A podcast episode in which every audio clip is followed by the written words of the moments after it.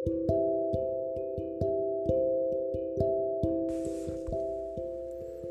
んにちは。気まぐれベーカリーコランチの店主、セバスチャン石井です。このポッドキャストでは、セバスチャンの趣味であるパン作り、読書、そしてま日常の気づきなど、皆さんにわけわこシェアできたら嬉しいなと思っております。で、えー、とまず今今日のポッドキャストでは、まあ、セバスチャン過去に経験した、えー、腸閉塞について、まあ、話そうと思っているんですけどその前に、えー、昨日、えー、セバスチャンが焼いたパン、まあ、火星と名前を付けたねパンがあるんですけどこちらの方のレビューをしていこうと思います。で結論から言うと結構美味しかったですね火星。でこの火星っていうのはどんなパンかっていうとえヨーグルト工房ね。セバスチャン自分で作ったヨーグルト工房を使ってパン焼いたパンなんですけど、まあ、材料はそのヨーグルト工房とライ麦粉スプレート小麦そして蜂蜜塩水で作ったパンなんですけどそれで、まあ、正直これあんまり手を込んだ作手を込んでね作ったものではなくて、まあ、とりあえず 発酵させとけと思って、まあ、1次発酵とか2次発酵とか時間も決めず適当だったんですけどそれでね結構過発酵になってしまって、まあ、さらにそれをなんとなくスキレットでね形を整えるのが大変だったのでスキレットで焼いてみたんですけど、まあ、そしたらこう表面がデコボコになって火星みたいになったので火星っていう名前を付けたんですけどまあそうですねなんかうーんまあしっかり1発酵2次発酵のね時間を決めて、まあ、低温で長時間発酵させて焼いたパンと比べると、まあ、ちょっとね風味は落ちるかなっていうところはあるんですけどうん逆になんかシンプルというかうんあそこまでパンの小麦のね風味が強くないけどいろんな食材と合わせやすいようなそんなパンでしたね。ちなみに今日は、えー、この間のカットリーヌの誕生日でそのスペイン料理フェスティバルというかパーティーで使った余りの材料である、えー、チーズシェーブルチーズですね。結構あっさりめのシェーブルチーズとかえっとサラミスペインのサラミ。これ今日結構大量に食べたんですけど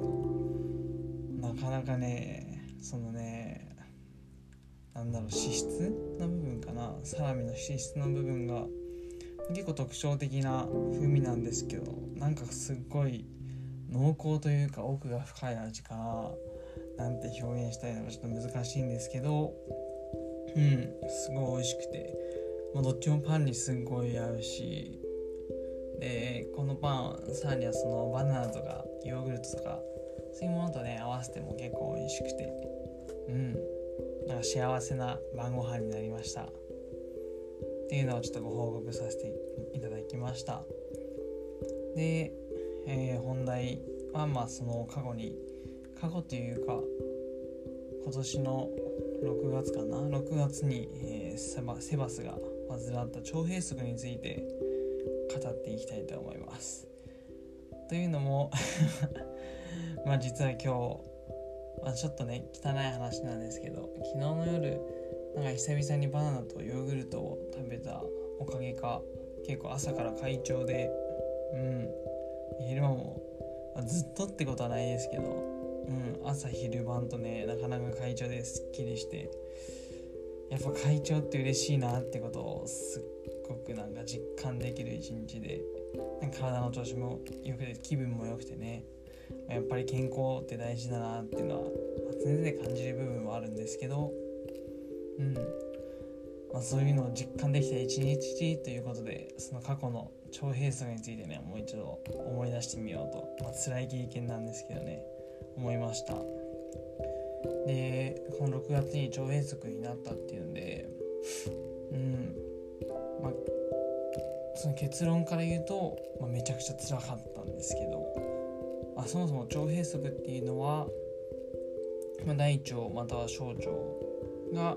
まあね、食べ物が詰まったりとか、まあ、それかその腸の壁と壁が癒着って言って、まあ、くっついてねそれでまあ食べ物この便が通らなくなって、まあ、詰まってしまう、まあ、そんな病気なのかな？うん。病気なんですけどもうそうなるとまあ、通らないわけですかね便というか、まあ、その水分も出ていかないと。でめちゃくちゃ痛いんですよこれが、うん、なんか、うん、今思い出すだけでもゾッとするぐらい本当に。恐怖の痛さで。でその腸閉塞になった日？の朝はえっ、と何時ぐらいかな？9時とか10時ぐらいからかな、まあ、ちょっとなんかお腹痛いなって思って。まあなんかうん便がちょっと詰まってんのかなというか。うんなんかうんまあ便を出せば痛みも取れるだろうって思って。何回かトイレに入ったんですけど、まあ、便はなかなか出なくて。結構痛いなーとかって思いながらしかもだんだんね痛みが増してくるんですよ。それでお昼まで過ごしてたんですけど、まあ、まりにも痛いのでねちょっとその日は会社を早退させてもらって、まあ、家に帰って、まあ、その内科うん。内科に、まあ、通院通院というか診断してもらいに行ったんですよ。で、まあ、そこでは、まあ、その時もうかなりねかなり痛かったんですけど本当にうずくまっていないと結構しんどいぐらい痛かったんですけどその診断結果では、まあ、特に異常はないというか、まあ、多分なんて言ってたかななんかえっとウイルス何のウイルスかな大腸菌かなかなんかじゃないかってことででもここではまあ検査できないけど多分それだろうみたいな感じでなんかあっさりと診断が終わってでもめちゃくちゃ腸は痛いんですよね。本当に。腸というかお腹が。うん。でまあ安心というかえそんなわけないとかってちょっと内心思ってたんですけど診断が終わったんで、まあ、戻るっていうまあその待合室に戻ったんですけどもうその時本当にねあまりのね痛さにちょっともう立っているのも辛くてその病院のなんだろう診察室の裏口というか看護師のね方たちがいる場所に、まあ、直接行って「すいませんちょっと痛すぎるのでベッドに寝させてください」っていうことで、まあ、寝てそのまま、まあ、しばらくしてその友人に迎えに来てもらって、えっと、大きな病院に行ってねまあ、その診察というか痛み止めとかも打ってもらってで腸閉塞ってっていう診断を、えー、いただいいただいたというか診断されたのが、ま、その次の日ぐらいですかね。夜中は本当にずっと痛くて寝れないし、うん、もう痛すぎてね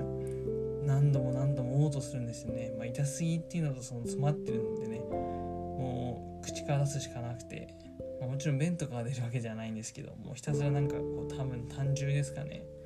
もう苦い緑の単汁を何回も何回も吐いてそれでもね痛みは全く取れなくてで腸が動くとまた痛くて本当につらかったですねでそっから約1ヶ月1ヶ月は入院してないのかな2週間ちょいぐらい入院してまあ、その腸閉塞から回復できたのはま1週間後ぐらいですかね。うん。イリウス管っていう、まあ、管を、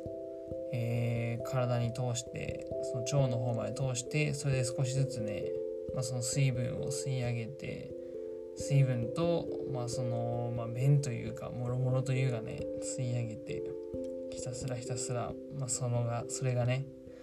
取り除かれるのを待つっていう感じでしたね、まあ、その間ももちろんめちゃくちゃ痛くて夜中も、うん、痛み止めとか打ってもらわないと寝れなくて。でそれが切れるとまた痛くて起きてしまうしみたいな。本当につらかったですね。何回も吐いたし。うーん。これが1週間ぐらい続きましたね。うん。で腸閉塞の間まあ当たり前かもしれないですけどやっぱ通ってないんでお腹も空かないし。うん。全然お腹空かなくて。なんか逆に食べ物の匂いが本当に辛くて。なんか他のあれですね病院だと、まあ、入院してる患者が他にいるんですけどそういう方のね食事の時間になるとなんかもうその匂いを嗅ぐだけでもね吐きそうで。うん。本当に辛くてその時はあれだけ食べるの好きだった自分がねもしかしたらこれでなんか食事っていうことがね大っ嫌いになったらどうしようみたいな。ゼリーしか食べれなくなったらどうしようみたいなそんなことをね考えてましたね。うん。まあ結局食べるの大好きなままだったんですけど よくも悪くもねもう今ではもう食べるの大好きで戻ったんですけどはい。っていう感じでしたね。で、まあ、腸閉塞が治ってからもまあしばらく様子見ということでね。でこの食事も、再開してちょっとずつ取っていきましょうっていうことで流動食からだんだんこうかゆっていって、まあ、だいぶ難飯になっていって最後退院っていうことになったんですけどまあその時はねもう本当にお腹空いてお腹空いてもう毎日の一番の楽しみがその食事でしたね。なんかうん。もう早く食事来いみたいなお腹空いたよみたいなことをずっと思ってたし。でまあそれが終わったらやることなくて暇なんで、まあ、そこはもう読書してました、うん、ひたすら。これは皆さんへのアドバイスですけどもし入院するならたくさん本を持っていった方がいいと思います。本当に暇なんでね。うん。あとお箸とかね身の回りの生活の必需品みたいなものも病院には全然ご用意して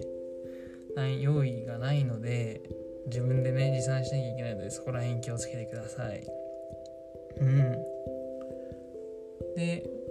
まあ食事始めて本当に美味しくて食事っていいなってなったんですけどなんかそれでねいざ2週間経って、まあ、ようやく退院できますっていうことねそういうことをこうお医者さんから言われて退院してやったみたいなもう本当に嬉しかったんですけどもう自由になれたことが。なんか病院ってねすぐとらわれてるというかうん。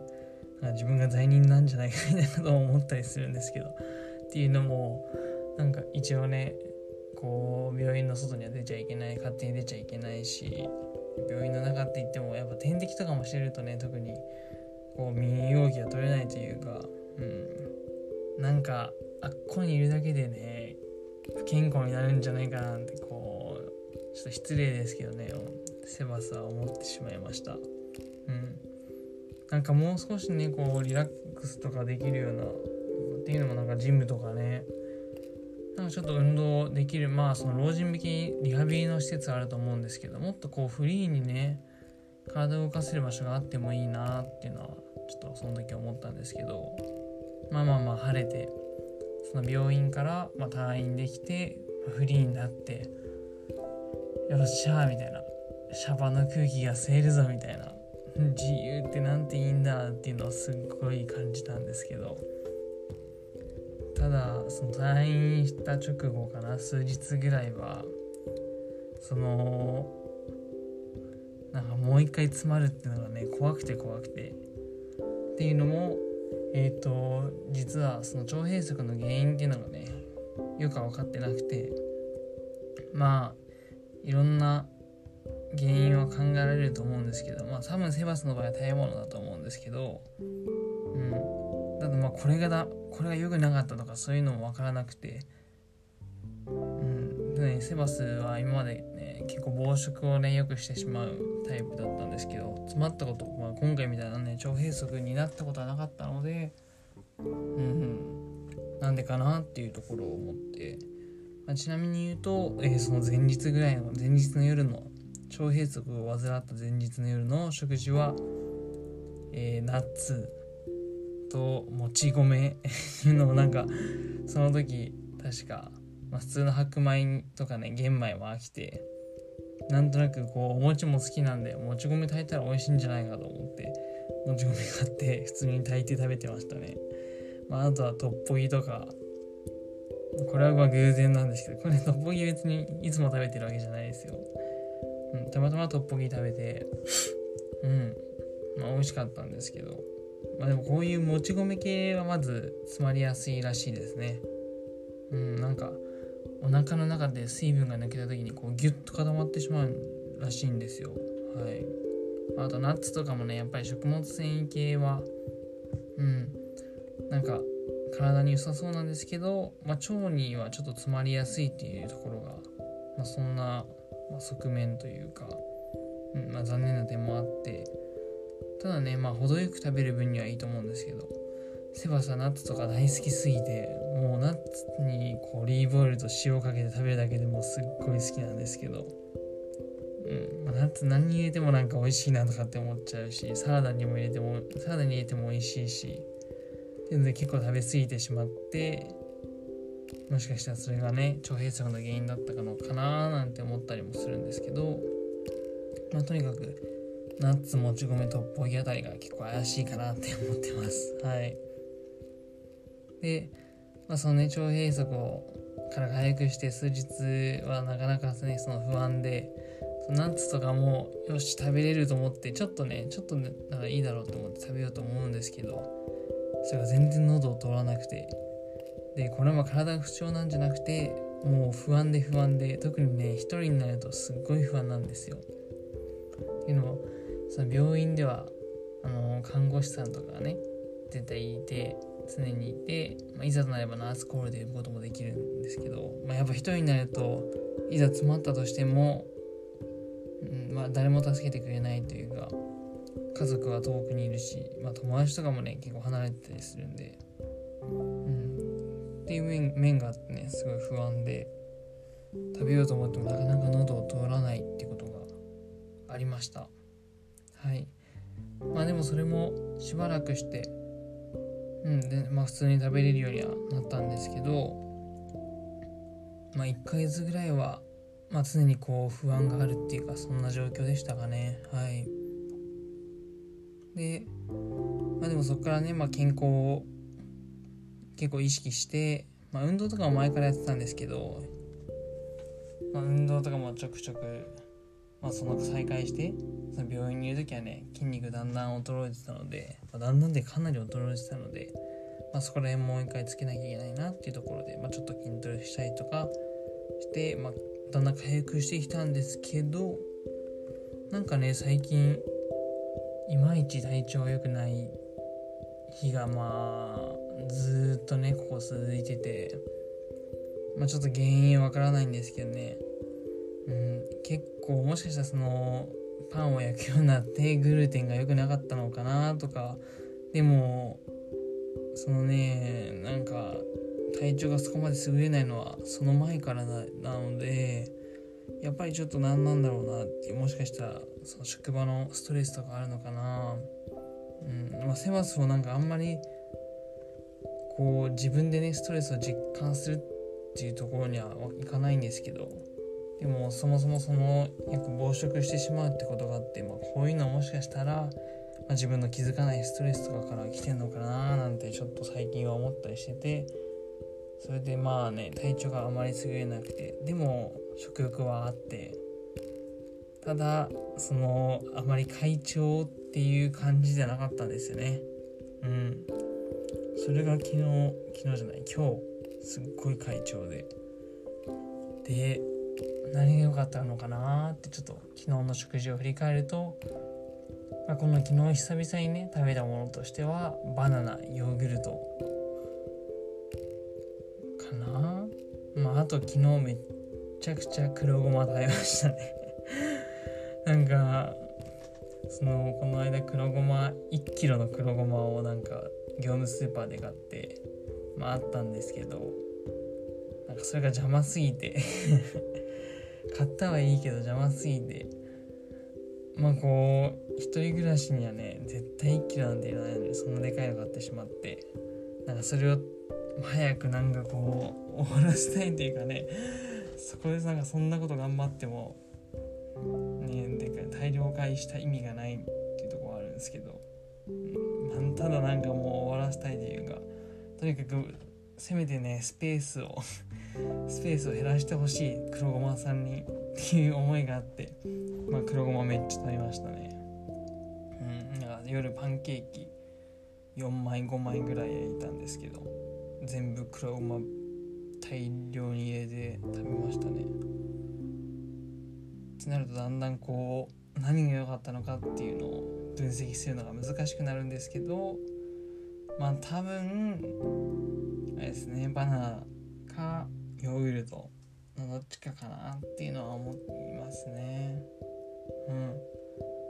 やっぱバナナさんとヨーグルトさん最強です今日もそれになりましたね。まああと納豆を昨日食べたな。うん。もしかしたらそのね、まあ、どれか1個良かったんじゃなくてまあその3つを一気にというか1回の食事で取ったのが良かったのか、うん、なんか相乗効果とかねもしかしたらあるのかななんてちょっと思ったりとか。まあとりあえず今日は納豆食べてなくてバナナさんとヨーグルトさんだけなのでちょっと明日の様子を見て、うん、何が良かったのかなっていうのをちょっと体に聞いてみようかなと思います。はい。ということで今日は腸閉塞の話かな。うん。になったのかな。腸閉塞の話をしてみました。まあねこう結局原因も分かんなかったしもしかして今でもねその癒着してる腸が癒着してる可能性もありますしそこら辺分からないんですけど。うん。まあ気をつけてって言っても難しい話ではあるんですけど。はい。皆さんもこう暴食はせず、まあ、何でもね当たり前ですけどやっぱり適度が適度が大事です。はい。お酒とかもね程よく飲んで、うん、健康が一番大事だと思うのでみんなも健康にでやっぱ健康だとね気分も良くなるのでうん。みんなも健康に過ごしてほしいなと本当に思います。以上です。ご視聴ありがとうございました。